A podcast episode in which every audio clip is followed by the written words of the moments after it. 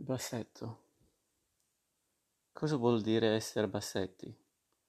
Tutti ci canzonano, gli uomini alti, soltanto perché sono alti, si credono più intelligenti di noi e le donne non ci prendono sul serio come se fossimo bambini.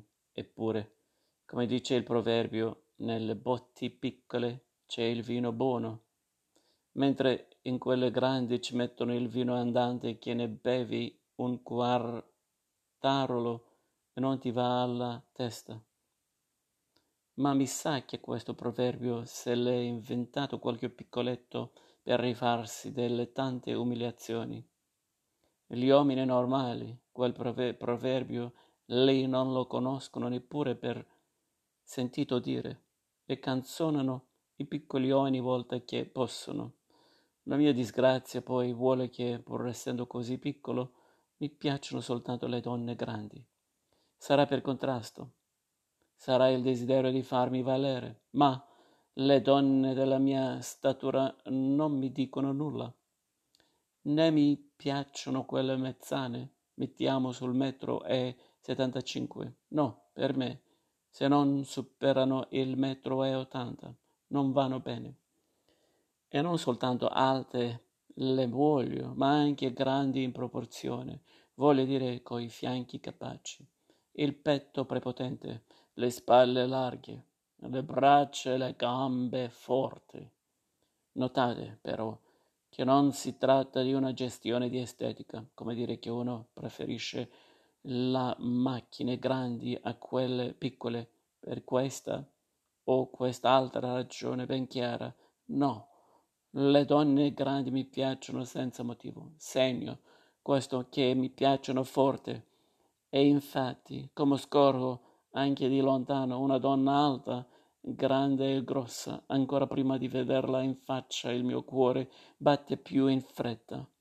La mia immaginazione si accende e io mi sento attirato verso di lei come un pezzo di ferro verso la calamita. Naturalmente non riesco a nascondere i miei sentimenti e, sebbene mi ripeta continuamente facci piano, ricordati che sei un tappo, ricordati che le donne in generale, soprattutto quelle che ti piacciono, non ti prendono sul serio. Mi avvento e faccio la corte a qualsiasi gigantessa che mi succeda di incontrare. Risultato? Nulla. O meglio, meno che nulla. Perché? Nove, volte su dieci. La donna non si contenta di rimanere indifferente, ma mi canzona. E più della donna, mi canzonano gli amici che conoscono questa mia debolezza. Già mi canzonano, ma canzonare è forse dir poco. Mi fanno certi scherzi che un altro di pasta meno buona della mia se ne avrebbe a male per tutta la vita, come quella volta che organizzarono tutta una corrispondenza tra me e una tabaccheia di Corso Vittorio, avvertendomi però che non era il caso che mi facessi vivo prima di un certo numero di lettere, e invece le lettere di lei le scrivevano loro e le mie se le leggevano ad alta voce ridendo alle mie spalle. E quando spaziet- Spazientito, mi feci coraggio e parlai alla donna. Quella si maravigliò e mi cacciò via con mille parole, scherzi inopportuni. A dir poco, ma secondo loro questi scherzi, che coi grandi potrebbero anche finire a coltellate. I piccoli li debbono accettare come prove di amicizia e di benevolenza. Così quella volta, come tante altre, mi toccò, come si dice, abbozzare e perfino offrire un vermouth di riconciliazione per dimostrare che non ero offeso. Però dopo stavo sempre in sospetto e quando mi parlavano di questa o quest'altra donna che, secondo loro, aveva un debole per me, mi tenevo sulla difensiva e mi mostravo evasivo. Ormai non mi fidavo più di loro e qualsiasi cosa dicessero o facessero, ci vedevo sempre il tranello. Basta. L'amore vero, l'amore forte, l'amore che fa stravedere lo ebbi quell'inverno per Marcella.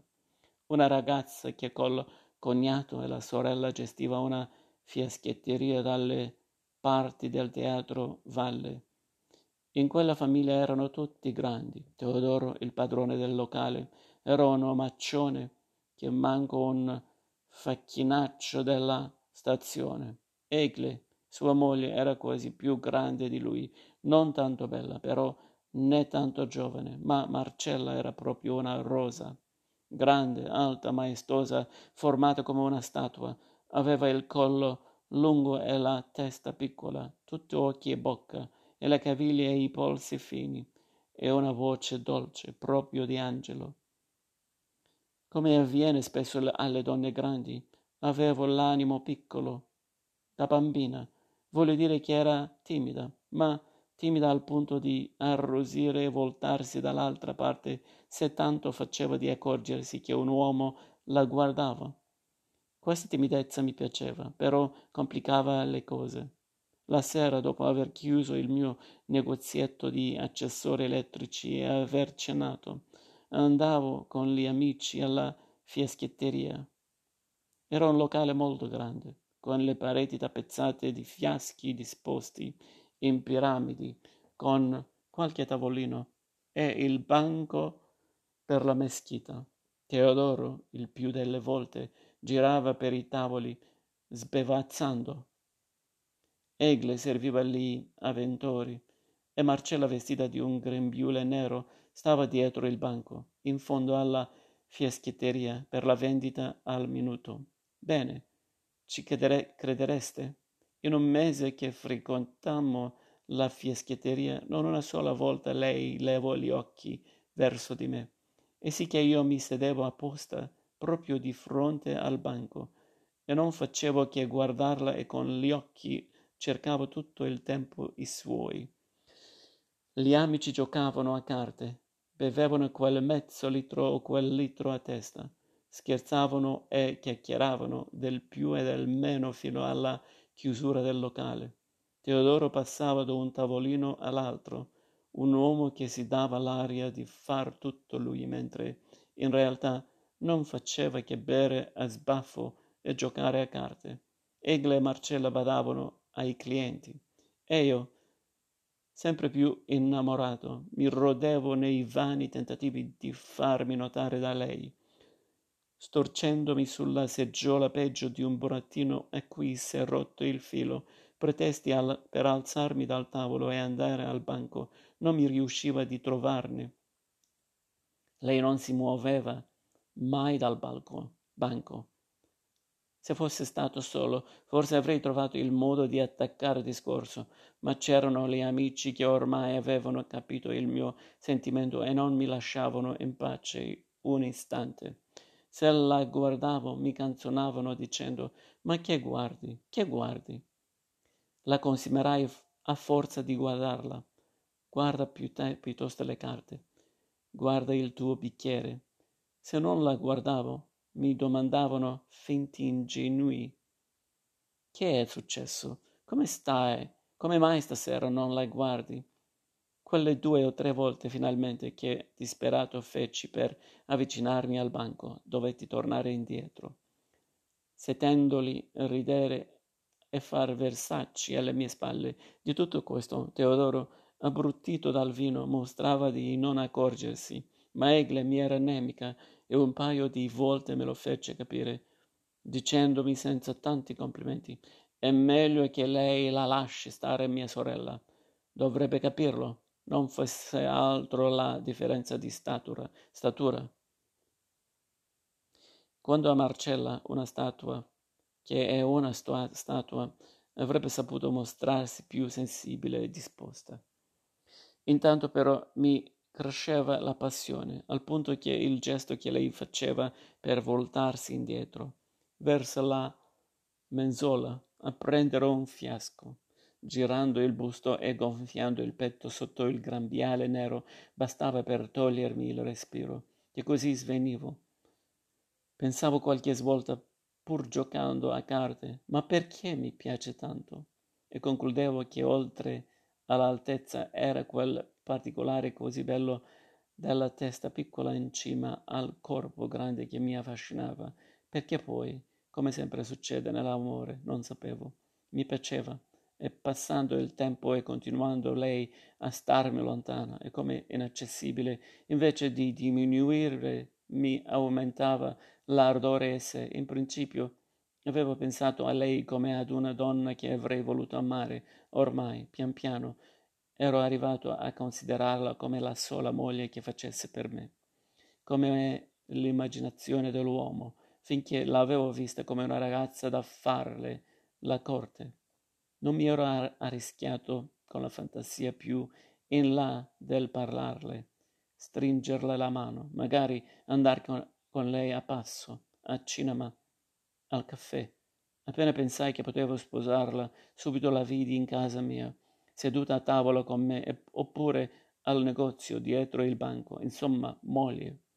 Bisogna dire che questi miei pensieri mi si leggessero in fronte, perché uno di quegli amici, Giovacchino, che non era mai stato da, tra quelli che mi canzonavano di più, una sera, uscendo dalla fischetteria, mi disse: Senti, tu non ci hai il coraggio di parlarci, di parlarci, ma a Marcella, domani le parlo io, e vuoi vedere che ti fisso un appuntamento?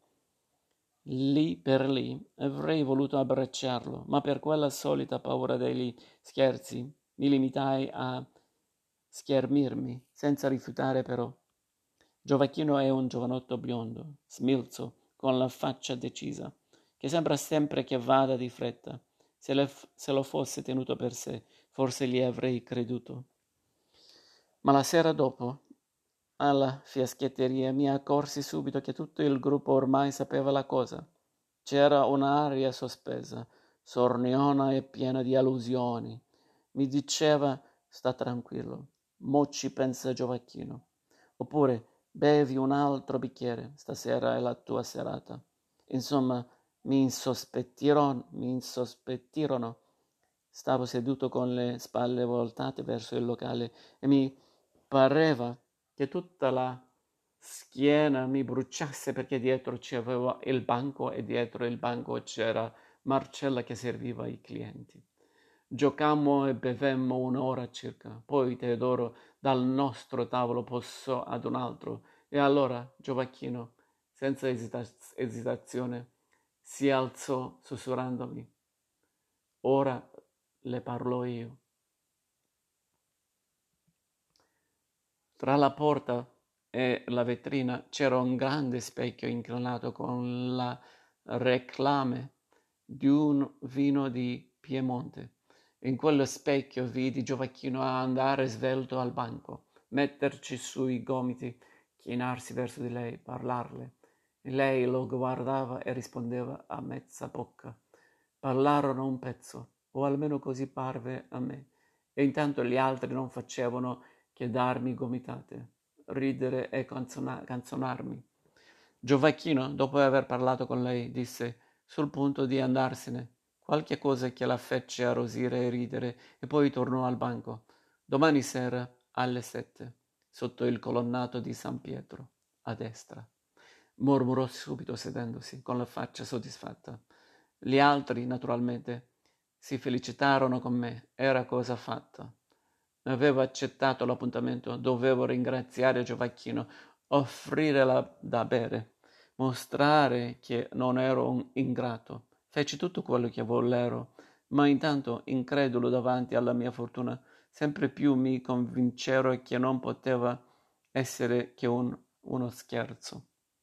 Alle, alle sette d'inverno e notte avevo pensato addirittura durante la giornata di non andarci affatto, ma all'ultimo momento, per un filo di speranza che mi restava ancora, nonostante le delusioni passate, volli provare Piazza San Pietro. A quell'ora, più che una piazza, era un deserto di selci, con San Pietro laggiù in fondo, che affondava nel buio, ma alla luce dei lampadoni bianchi che, a grappoli, stanno in cima ai grandi fanali di ferro, distintamente presso la fontana di destra, scorsi la gardinetta di Raniero, uno degli amici, ferma presso il colonato. Attraverso il lustro del parabrezza intravidi pure la faccia di Giovacchino. Proprio lui, e allora mi convinsi che era tutto uno scherzo. Fingendo indifferenza, mi avvicinai alla macchina, feci con il braccio un gesto volgare, tanto per mostrare che avevo capito, e mi allontanai in fretta attraverso la piazza. Mai mi ero sentito così piccolo come quella sera, mentre scappavo come un topo per quell'immensità sotto l'obelisco che, pun- che con la punta scompariva su nel buio. Passava un taxi. Ci salii e, con il cuore pieno di veleno, me ne tornai a casa. Questa volta però non perdonai, troppo avevo amato Marcella. Sentivo che non poteva finire con la solita riconciliazione.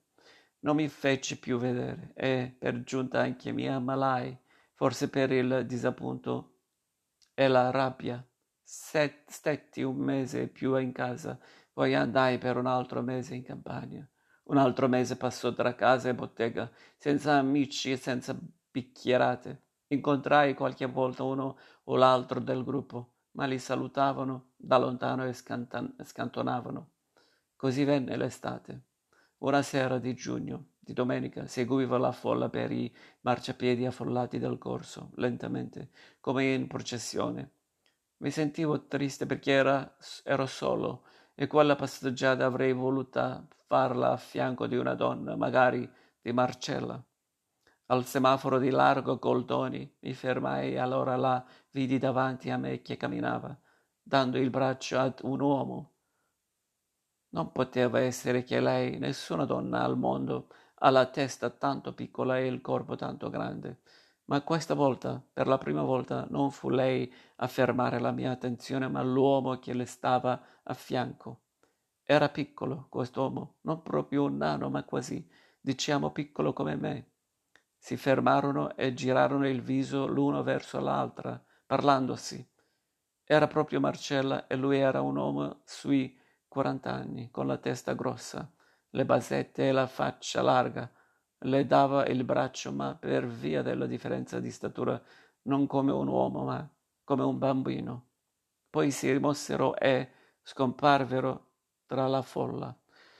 Questa volta il coraggio che mi era mancato durante l'inverno mi venne subito. Il giorno dopo, lunedì, a, ora, a un'ora calda, mi recai di filato in fiaschetteria e, per una combinazione, non trovai che lei. La fiaschetteria era desar- deserta. Andai al banco e le domandai di botto chi era l'uomo con cui passeggiava ieri al corso. Lei alzò gli occhi verso di me per la prima volta da quando lo, la conoscevo e disse con semplicità era Giovanni, il mio fidanzato. Non lo sapeva? Ci sposiamo tra un mese. Mi sentii tirar giù dal banco come se il pavimento si fosse aperto e mi ci aggrappai con tutte e due le mani. Dissi, ma allora lei, quella sera a San Pietro? Lei questa volta non fu tanto timida rispose voltandosi verso le mensole e tirando giù una bottiglia. Nella vita bisogna saper cogliere le occasioni. Non lo sa Francesco. E lei come sta? Lo prende un vermouth? Rifiutai con un gesto e insistetti, insistetti con voce strangolata. Ma io avevo creduto che fosse uno scherzo e lei per loro sì, ma non per me. Così me ne andai e cercai di non pensarci più, però se prima evitavo quelli del gruppo, adesso addirittura li odiavo. Mi avevano tanto canzonato da farmi credere che desiderassi una cosa del tutto impossibile. E invece la cosa era possibile, e l'istinto, che non falla mai, mi aveva avvertito della verità. Marcella era la moglie che faceva per me. Non soltanto era grande, Infatti, come la desideravo, desideravo, ma per giunta era cresciuta con la voglia del marito piccolo. Altro che occasione, come aveva detto lei, quasi un miracolo. Ma io sapevo che non si sarebbe ripetuto più.